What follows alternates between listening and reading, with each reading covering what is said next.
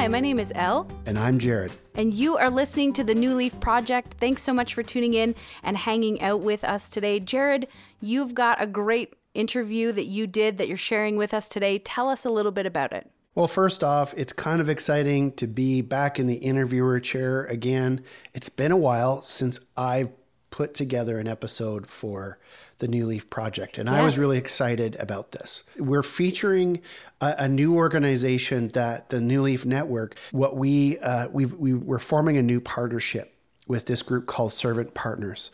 And uh, they are up to some really exciting things in towns and neighborhoods um, all over the world. Um, and this is just starting out in Canada. So I want to encourage you just at the outset of this episode if, if there's something about this that sounds interesting to you and you're looking for a group to get involved with, uh, we we don't know everything about this this group. We're just at the beginning stages, but the people we've met have just been tremendous. And so Katelyn is new to Saskatoon in the sense of uh, she's not native to to to the city, uh, but she fell in love while she was going to school here. The thing I want you to pay attention to is just the way, the subtle and quiet and gentle way that she moves into the neighborhood, the way that she listens, the way that she sees, and the way that that she takes her time. That is super important, friends. A lot of times when we go to a neighborhood, we're putting onto it our vision, our ideas. And that's how we become colonizers of a place. And Katelyn has learned a brand new well, it's not a brand new way. Lots of people do it this way. But uh, I just think that's such a, she describes it in such clarity and beauty. So give that a listen. Listen to how she makes sense of the world around her. All right, so let's give this one a listen and uh, we'll catch you on the flip side. Hello, everybody. I'm Jared Siebert and I am here with Katelyn Siggelkow. How did I do on the last? You got time? it. I got it. I got it. You have you have a weird job, a weird job title, uh, and a lot of people ask you about it. So let's just start there. What is your weird job? So my weird job is that I get to love my neighbors. By, That's weird that's weird, and it's weird that that gets through my job. Uh, sometimes I call myself a neighborhood chaplain, uh, a pastor who who lives with my neighbors and provides care and grows community in that way. Uh, my job is also community organizing and seeing what God is up to in our communities. So you would be like a pastor that doesn't have a church. That's right. Yeah. But you have a neighborhood. I have a neighborhood that I view as the church because it's where God's people okay are. Okay. And you're doing that work here in the city of Saskatoon. So Sorry. tell me, how did you wind up in Saskatoon? Because not, if you've looked outside lately, not a lot of people wind up in Saskatoon, but a few very proud, very good people wind up here. So how did you wind up here in uh, Saskatoon? Yeah, Saskatoon is the city that I love. And I was born in Saskatoon. I, I didn't grow up in Saskatoon, but it's the city that I could never really leave. So I found myself back here as a university student. And it was in those years that I really began to love Saskatoon.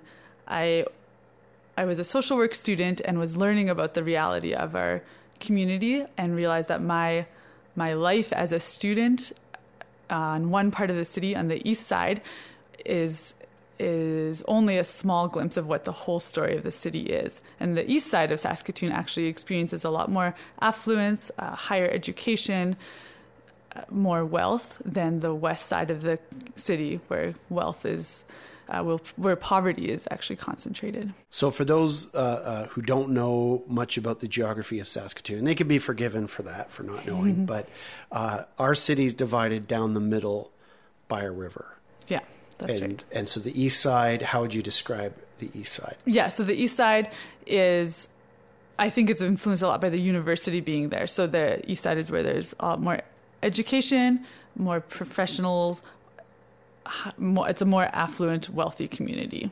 And then the west side. And the west side is very ethnically diverse, and also people disproportionately experience poverty in the west side.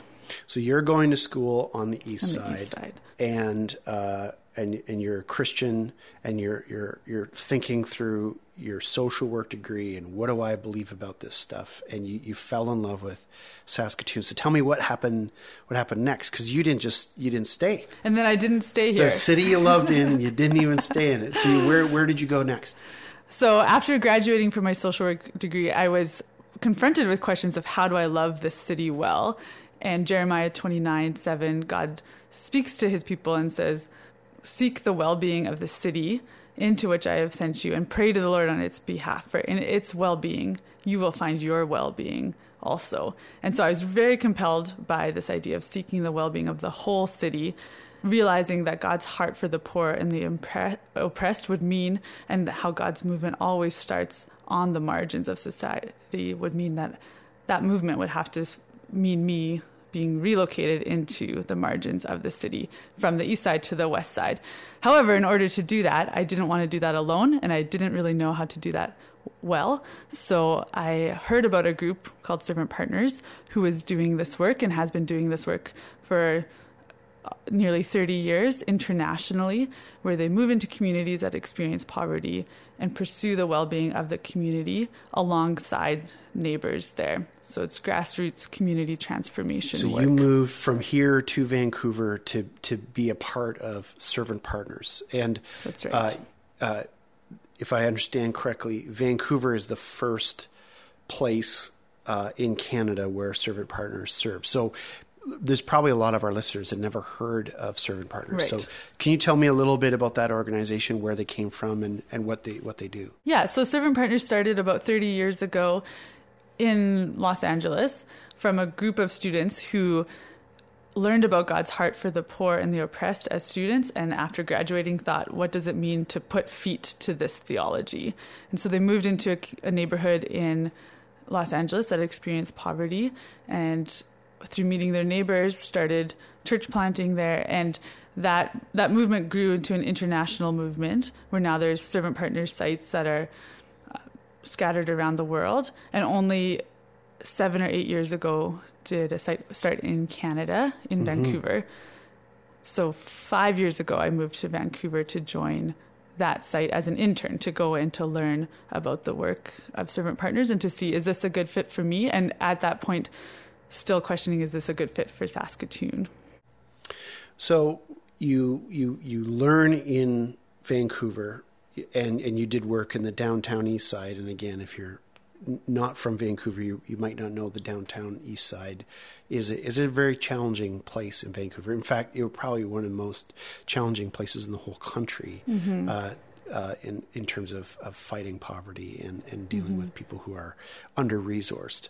So you move from that location and you come back to Saskatoon, the city that you love, you listening, Elle? She loves this city, and uh, lots of people love this city. And and you start here um, uh, about a year ago. Um, so tell me a little bit about some of the things that so you learn in Vancouver and you come to Saskatoon to practice. So what were some of the first things you did? So when I when I came to Saskatoon, I'd already learned from my time in Vancouver how important it is to enter as a learner, especially as now your listeners can't see this, but I am a white woman. I'm a woman who's educated. I'm a middle class woman. And so I come with a certain amount of privilege. And so to come into communities that experience poverty and to say, I'm here to transform this community, that actually can sound a lot like colonialism and it can look a lot like the pain that our nation has already experienced. That is not God's heart, nor is that my heart. And so to come in as a learner means to come and believe that God is already at work in the community before I arrived, before my team arrived.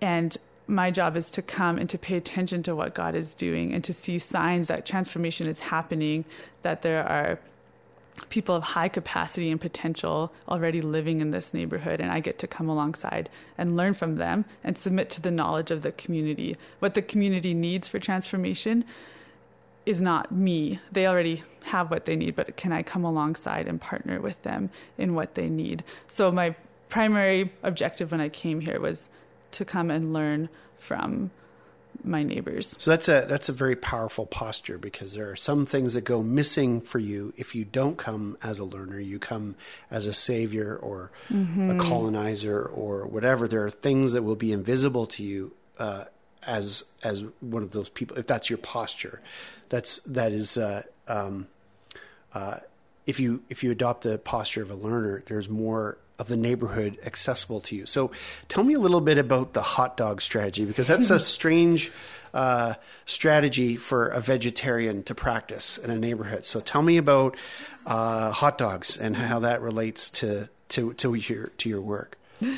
Yeah, and to clarify, I'm actually not a vegetarian. Oh, you're not. Okay. And okay. and part of it is because it would be very hard in the community building work uh, that I'm about to explain how I do this. So, so in this, I moved here in the summer, which is a great time in Saskatoon.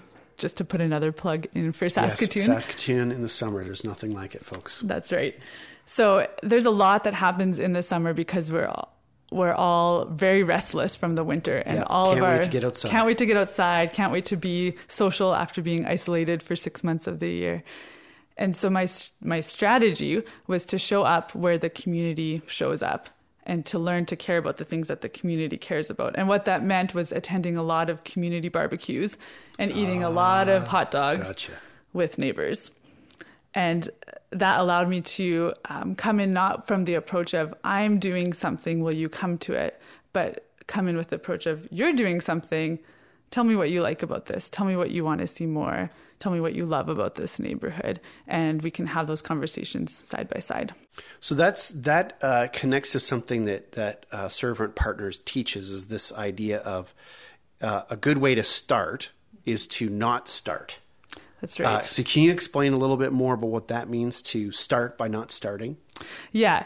So this was a, a discipline that i was encouraged in for the first year that i have been in Saskatoon is to come and to not start anything. And for the listeners of your podcast who are starters and innovators, this is just cringeworthy for us. We want to come in, we have ideas, and we want to see them implemented. But my discipline has been to wait and to not start so that I can submit to the wisdom of the community and see what is already happening. It's it's a kind of safety check against recreating the wheel if something already is happening in the community, how can I support that rather than having to start it all over again? And ultimately, uh, my focus is on leadership empowerment in the community. So to see my neighbors starting something is my ultimate hope. And that just takes more time for me to meet those neighbors, build relational t- trust, and to see my neighbors pursue the things that they long for and that they're capable of. So something else that uh, you you've mentioned is is the idea of starting small. There's also another kind of principle that you bring to the to the starting uh, of something new. So tell us a little bit about what starting small uh, means and, and how you live that out. Yeah. So as I've started to pay attention to what my neighbors long for in the community, I do see my role now as connecting and catalyzing. So there's some permission for starting again, but uh, the the start isn't launching a big program. And the the one of the hardest months for me was September because I came out of hot dog season. We had lots of fun, and everyone was kind of in this like chill, let's just hang out mode. But then September started and everyone goes into program mode. So schools are starting all of their programs, churches are starting all their programs, and I was still in the discipline and practice of showing up, meeting my neighbors, and paying attention to what is happening. And and that just grated against me feeling like I should have something to show for my presence here. Why haven't I started a program yet? And and that's the the work that I'm about is uh, relationships over programs, knowing that programs will succeed for about two years and maybe have a heyday and then the next thing starts and and that becomes where momentum is. But the thing that lasts beyond programs is relationship. Yeah the, that that is where i want to be investing is in relationship. So one of the things i found fascinating about you and i i, I notice this about innovators is that they're when we're uh, looking to translate the gospel into a new context or into a new place. There's a poetry mm. that's required, a, a, prophetic imagination, a creativity that's required. Mm. And uh, I love the way you process uh, that particular aspect of, of starting small. And you actually you have a poem about how you've processed that. Could you uh, could you read that to us? Yeah, sure. So I wrote this at Christmas time when I was about six months in and was reflecting on my presence in the neighborhood. A tiny spark, a bit of yeast, a mustard seed. These small offerings are the way of our God. I yearn for big dreams and strive for impressive vision, and yet I find myself asking each day when I rise, God, what am I supposed to be faithful to today? Turns out it's the small things listening to a neighbor, drinking innumerable cups of church coffee, walking through streets that grow familiar, adorned by flowers, then dry leaves, now snow and ice. How completely ordinary, unremarkable. Sort of like our king born a child, sort of like our God of humble beginnings. Wow. That's brilliant. I love that. So you you come in with a great posture a, um, a, a, listening posture, an observer's posture. Um, you mentioned submitting to the wisdom of the neighborhood. I love that term. Um, tell me, you land in Saskatoon, the city you love. Elle, did you hear that? The city she loves. And um, uh, uh, tell me a little bit about some of the stuff that you observe about the city of Saskatoon. Saskatoon is a great place. And like any place, too, there's there's a story of hardship and suffering also here. Mm-hmm. And both exist in the neighborhood that I've come to love. So the neighborhood that I live in experiences a, a lot of ethnic diversity, which is a beautiful thing. And the hard thing about that is there's also a lot of racial segregation. And that is part of the narrative of Saskatoon as a whole. So we talked about the East and the West divide. Another thing about that divide is that the East is predominantly white and the West is predominantly diverse with a high indigenous population mostly populated on the on the west side. It's actually one of canada's largest off reserve urban uh, indigenous. urban indigenous populations. Yeah it's it's a it's a big factor uh, in the in the city for mm-hmm. sure so so what are some of the uh, uh observations you you mentioned uh, uh, fear and, and things like that? Tell us a little bit about that so because of the diversity in our in our community, and I think this is just true for humans, that we tend to be want to be with people who are like us, and we tend to want to protect that. And when there is difference, we fear that. And that is true in my community and has been that narrative of fearing the other has been unfortunately promoted in the community. So I was talking to a friend of mine who's came as a newcomer to Canada as a refugee when he was a teenager, and he still remembers vividly his first impression of moving into my neighborhood. He his family was picked up from the airport when they first arrived in Canada, driven in a taxi to the apartment where they were temporarily staying. And in that taxi ride, they were taught by the driver about the Indigenous people of Canada, and they were taught that this is a population that they should stay away from, that they should fear, that they um, are a dangerous group of people that they should not associate with. But here, this family is moving into a neighborhood with a lot of indigenous neighbors and a lot of neighbors from other countries across the world. And so they're taught from day one to be separate from their neighbors and to fear their neighbors. And that story is perpetuated in so many ways. So, and part of my professional mingling that I do in the community and asking people about their experiences of living here. I often ask, "What do you like about the community?" And when people learn that I that I live in the community, they say, "Oh no, you shouldn't live here." And if you do, it's best to not talk to anyone, keep to yourself, and then you'll be okay. Just keep your head down and you'll survive. And I hear that and I am deeply saddened by that because that is not freedom, nor is that the the kingdom of God that we're taught to yearn for, uh, where we are all contributing and receiving from one another. This experience of isolation and fear of the other, I think, is a huge sadness in our community and something that I would love to to see change. So that observation is actually foundational to a lot of the things that you're doing right now mm-hmm. in response. So talk to us about a couple of the, the things that, that you do uh, with with people in your neighborhood now. Um, uh, one of them is a, is a is a is a prayer walk. Tell me a little bit about that prayer walk that you do. Yeah, so that was something that I actually did start early on in my time here as a way of observing what God is doing in the community. So I invited as I got to meet people who are people of prayer, I invited them to come together, uh, and we represent a few different communities in the West Side, and we represent a few different churches. And together we pray on Saturday mornings, walking through the community, or when it was cold, holding holding vigil indoors on behalf of our community and longing to see God's kingdom come in fresh fresh ways here, but also sharing stories about where we're experiencing God's kingdom already. So the prayer part I understand. Why do you guys walk around when you pray? I mean, I understand why you don't walk around in the winter. Uh, because the air hurts your skin. but um, but tell me what what difference does it make that you walk when you pray? What, mm-hmm. What's happening? I love that question. I, I think what happens is when we we're taught as children to pray with our eyes closed and that helps like focus and and I think that does actually help with intimacy with our creator. But when we pray with our eyes open, there's intimacy with our surroundings and we start to see and observe creation around us and we believe that these are good gifts from from God for us.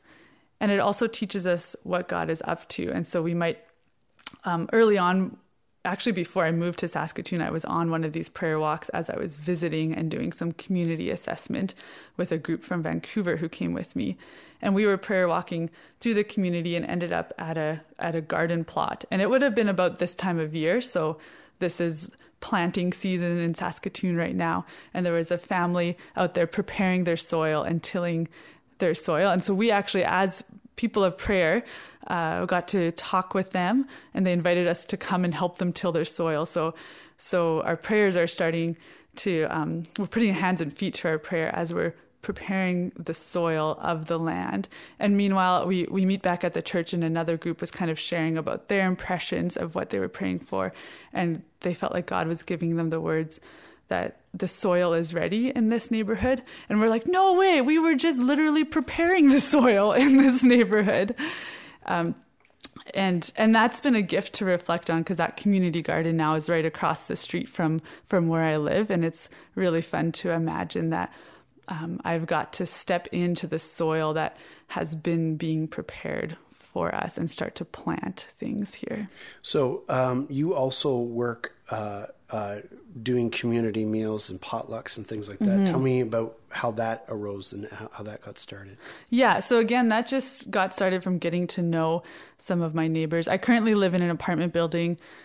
That's a really great strategy to starting anything because, especially in the winter, this sense of community still happens in the stairwells and the mailbox and these shared spaces in, in apartments.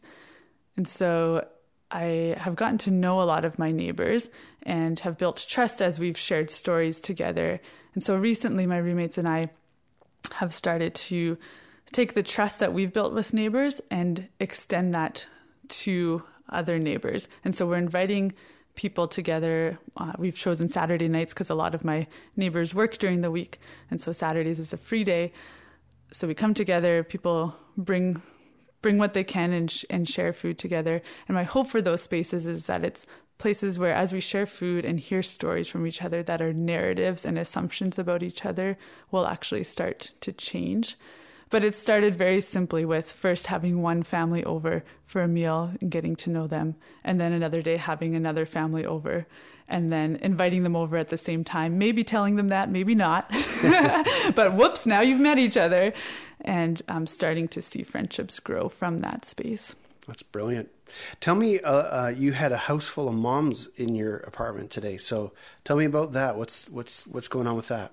Yeah. So so the moms group is actually something that I that I started alongside another organization that's in our community, and they do some youth and kids programs. And so in the winter, we started this moms program, noting the isolation that moms uh, experience, and, and a lot of those moms are from my apartment building, and it's it's hard for moms to to get out uh, to get their kids ready. And I'm I'm not a mom myself. I often care for others' children for others' children. And uh, and I realized the other day as I was taking some kids to the park, it took us just as long to find socks for everyone as it did to like play at the park. So it's a lot of work to get out the yeah. door. And so I can see where the isolation of it's easier to just stay inside, but that's a that can be a lonely place as a sole adult in a room full of children. And so we invite moms to come together one morning and we share coffee and snacks and the kids can play together and we just have a time to visit and connect and often that's led to times of prayer together.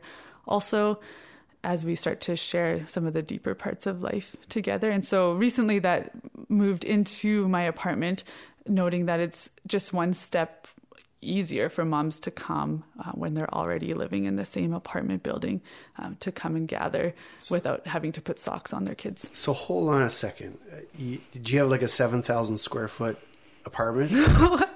no, it's a church. Ti- it's a very tiny little. It is a three bedroom apartment, which is nice, but our living shared space is pretty small. And that's interesting because I think a lot of people think they need a big place, or they would might need a house, or they might need need need the, all these fancy things to get started. But that's not that's not been the case for you, right? And I actually value something I call living in a familiar way. So living in a way that's familiar to my neighbors, because ultimately I want to see my neighbors starting and creating the same sorts of hubs for community. And if I can if I can do it in my place, but my apartment is a cookie cutter reflection of what their place looks like, then why can't they do it there? So I think it's easy to dismiss like, oh, I can't do this because I don't have resources, I don't have grants, I don't have space.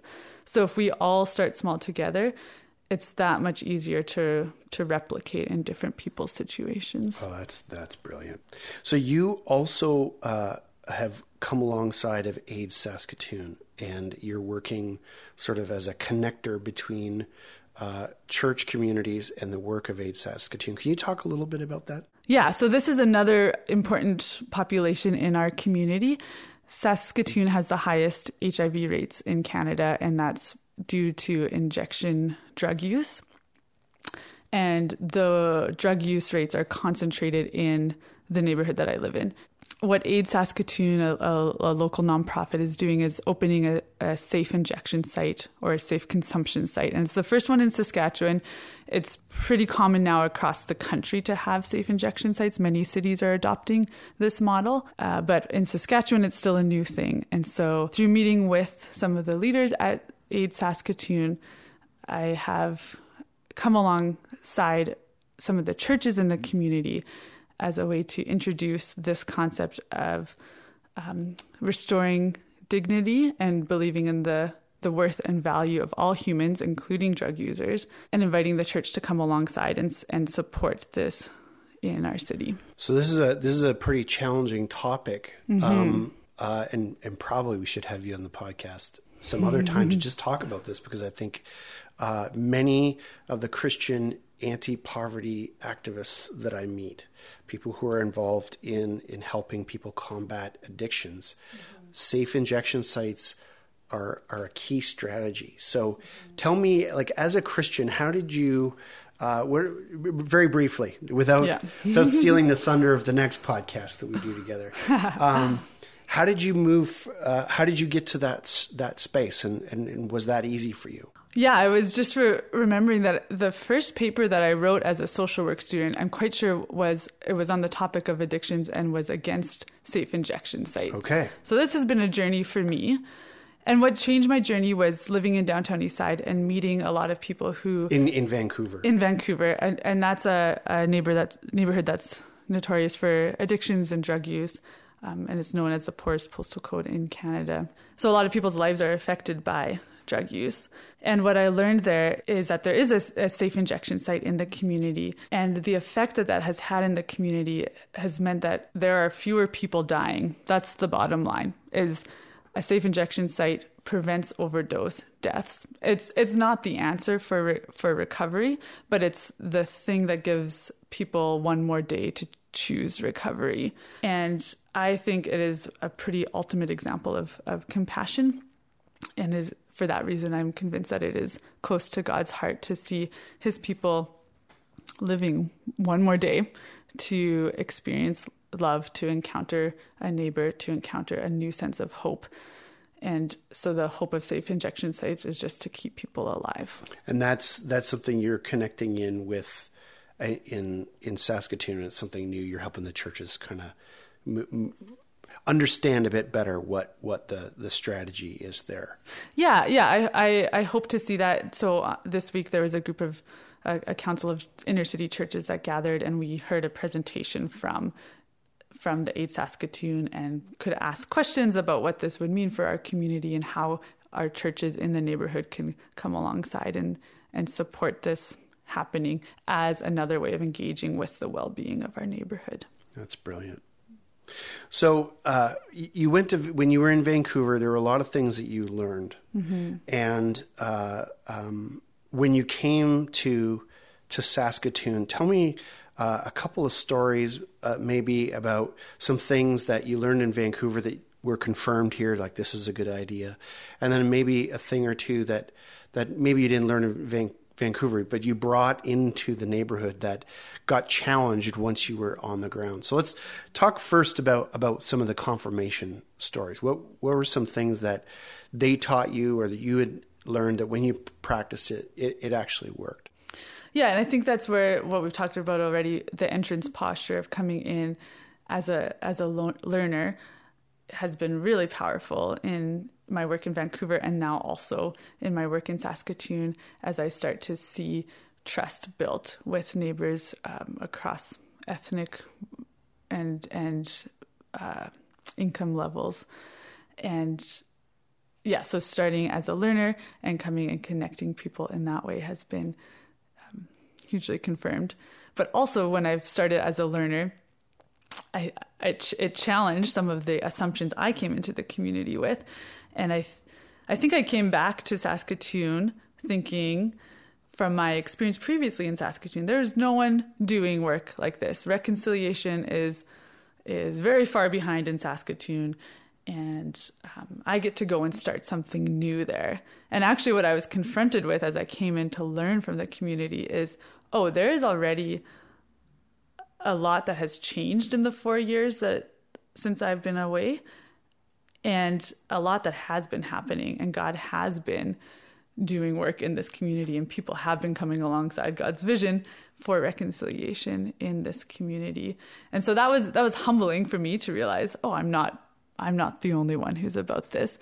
Um, but to still hold hope that i can be part god is inviting me to come alongside and be partner with his mission of reconciliation in this community and um, early on, when I was in the in the summer going to a lot of community events, is when I noticed there was a lot more talk of reconciliation and a lot more honor given to Indigenous leaders in our neighborhood. And I was really excited to see to see that. And there, there's actually a story of uh, when I f- when I first came, there was um, a, a, a teepee set up in a park that was a block away from the house I was living at at that time so I went to ask, well, what is what is this teepee setting up for? And they were setting up this healing camp. They said, and it was for survivors of the foster care system, and particularly one man whose whose child died while his child was in foster care, and he was grieving and healing from that, but invited other people to be part of the healing with him. And so every night they had a sharing circle and they had a fire and, and community space where people could come and share their stories. And I was really struck by there was one young man who was always there. And, and when when you set up a healing camp like this, there's there's a role of of a helper. And, and this young man was invited to play the role of the helper. So he's kind of the host of the camp, welcoming people, um, running to help carry flats of water and equipment for the barbecue. And as he shared his story around the foster care, around the circle, uh, he he's 16 i think and he was just the week before in in a juvenile detention center. And and yet the man who was facilitating the healing camp he saw potential in this young indigenous man and invited him into a role and into a place that said you can actually be part of the healing of your community. And so i love the model that that spoke of despite which background we're coming from there's room for people to come and to contribute and and to lead our communities towards healing. That's uh, that's so beautiful. I, I think it is a Canadian disease to look at our country and think to ourselves nothing's happening because that is just it's easy to think that way because we're separated and we're distant mm-hmm. uh, and and and we're we're deeply divided but to come in and see that things are already happening mm-hmm. and those are things you can partner with i think it's a it's a very powerful way I, I love these postures you're talking about i love i love this story um, you have a, a poem that uh, has been uh, sustaining you uh, in your work and and kind of uh, focusing it. So can you uh, just briefly tell us a little bit about it, and then and then I think it'd be a good place to end just with those words. Yeah. So this is a poem by Victoria Safford, and I find it very helpful on on days where I am feeling discouraged about what is my role in the community, and where are there signs that things will get better. And her words are about our, our primary job is to be people of hope, to be reminding people that there is hope. And that is what we have as followers of Jesus. That is what we have to cling to, and that is what we offer our neighborhoods wherever, wherever we are. So this is called the gates of hope. Our mission is to plant ourselves at the gates of hope, not the prudent gates of optimism, which are somewhat narrower, not the stalwart, boring gates of common sense, nor the strident gates of self righteousness, which creak on shrill and angry hinges, nor the cheerful, flimsy garden gate of everything is going to be all right, but a different, sometimes lonely place, the place of truth telling about your own soul first and its condition, the place of resistance and defiance, the piece of ground from which you see the world, both as it is and as it could be, as it will be. The place from which you glimpse not only struggle, but the joy of the struggle. And we stand there, beckoning and calling, telling people what we are seeing, and asking people what they see. Wow. Well, Katelyn, thank you for being on the show. Thanks for sharing. Uh, not just your story, but your poetry. I think you're one of the first people that shared uh, uh, poems on the podcast. I love it. I think it's brilliant, and I, am so excited. So uh, we'll have you on the show again to talk a little bit more about safe injection sites and your right. journey there, because I, I, I think it's an interesting topic, and I think it's it's important for us to do some thinking about. Um, but also, just thanks for sharing the story of a starter, someone who just shows up, loves the neighborhood and and finds their way. Mm-hmm. Thanks for being on the show. Well, thank you so much for having me. I've been a fan of these podcasts for a long time, and it's fun to be on on this side of the mic. Thank you. All right, take care. That was an interview brought to you by our own Mr. Siebert and Katelyn, who lives and loves in Saskatoon of all places. Yes, she does. She's uh, she's looking at, I think she's about to celebrate her one year anniversary of being here. Now, here's something weird that happened. After I do this interview with her, um, after she comes to our our um, learning party in the fall, she was she was there. We were doing a thing called uh, Women Men Church about thriving in a Me Too world. She was there. She was brilliant. I loved getting to know her. New face uh, in in in the Saskatoon scene. Very interesting person. And uh, she comes to the design shop. Okay, we had one at Horizon here in town, and that's where we we we do an event where we help planters and sort of replanters and urban missionaries kind of make sense of what they're there to do and and live in a thoughtfully adaptive way in context. So she's at the design shop. We're doing this thing called a neighborhood exegesis walk where you go walk around a neighborhood and you let the neighborhood speak to you. Katelyn talks about, so I was showing off uh, to my friends there this place that I volunteer at. It's called the Core Neighborhood Youth Bike Co op. I love bicycles. If you know me, you know that I love bicycles. And uh, I've I'm not a qualified bicycle mechanic, but I have worked on so many bikes in my life that I can I can do a lot of the jobs. So I started volunteering there, um, in, in pretty regular basis last summer. And about 15 minutes into that walk, I realized that I know Katelyn through coming to the bike co op one Saturday. Uh, she was standing in the line and she was new to town. And uh, uh, I didn't help build her bike, although that would have been a better story. But um, she came and was a part of it. And what is so cool was um, the way she was she even in that situation she was a memorable person she she seemed like a very like very interested in what we were doing in the neighborhood and uh, she and i didn't know we had all of these things in common in that brief little interaction but um, she has been so consistent and so patient and uh, I just love her attitude and her posture. And I think those are key things uh, for us as we move into our neighborhoods, as we explore. Uh, where God is leading us as we follow the spirit, into our neighborhoods. She is really good at being a host and a guest. Uh, and I just love this story uh, I think there's a lot of great things that you can learn from from her example. Elle, did you get any takeaways from? I did. I, I very similar to what you said. She she talked about in the interview of people who want to just come into a neighborhood and start.